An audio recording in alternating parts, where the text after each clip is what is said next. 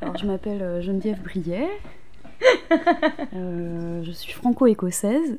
C'est hum, un peu un micmac, quoi. hein. Je sens que je viens vraiment d'un bon, d'un milieu euh, prolo. Mon père était, était prolo, ma mère était prolo plus plus plus. Moi, euh, je suis un peu bilingue, intellectuelle, prolo, quoi.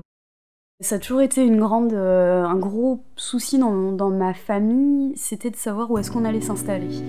Parce que euh, mon père euh, trouvait pas forcément du travail qualifié en Écosse et ma mère elle en trouvait encore moins en France.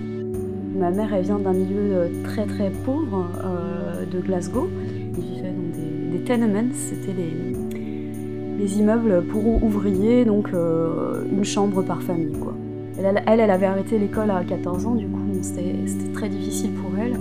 La langue, euh, voilà, il y a vraiment cette barrière de la langue, on l'a vraiment, euh, ça a vraiment été un problème majeur et du coup on ne savait jamais trop où s'installer. Mais ma mère a considéré que la qualité de vie euh, et surtout la qualité des études, la qualité de, l'école en France était mieux, et puis qu'on était quand même mieux réunis en famille, parce que mon ne vivait pas avec nous en Écosse. Du coup, on est, revenu définitivement en France. On était à Saint-Brévin, en face de Saint-Nazaire. Mais à partir du moment où on est revenu définitivement s'installer en France, la règle de base à la maison, c'était interdiction de, parler le français, parce que ma mère se sentait qu'elle n'était pas sur un pied d'égalité avec euh, mon père, moi et mon frère, qui parlions couramment français. Et euh, du coup, on s'est un peu refermé aussi euh, sur la cellule familiale, bah, parce qu'en fait, c'était le seul endroit où finalement elle, elle pouvait parler avec des gens, en fait, en anglais.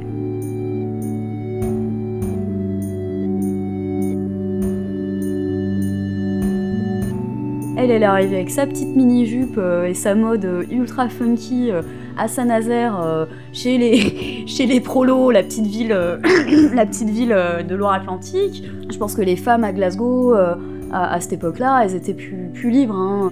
Mais ma mère en France, ça a vraiment été un ratage total. Quoi. Il fallait qu'elle s'occupe de ses enfants, mais par exemple, elle pouvait pas nous aider pour, pour nos devoirs. Déjà diminué socialement, mais alors en plus au sein de la cellule familiale, son rôle était aussi lui remis en question.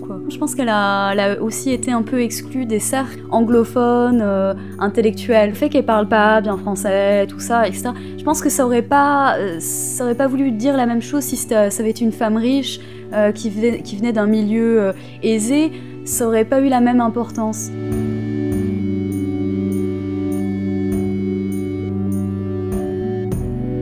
Fait, il y a eu euh, quelque chose d'assez triste au bout d'un moment.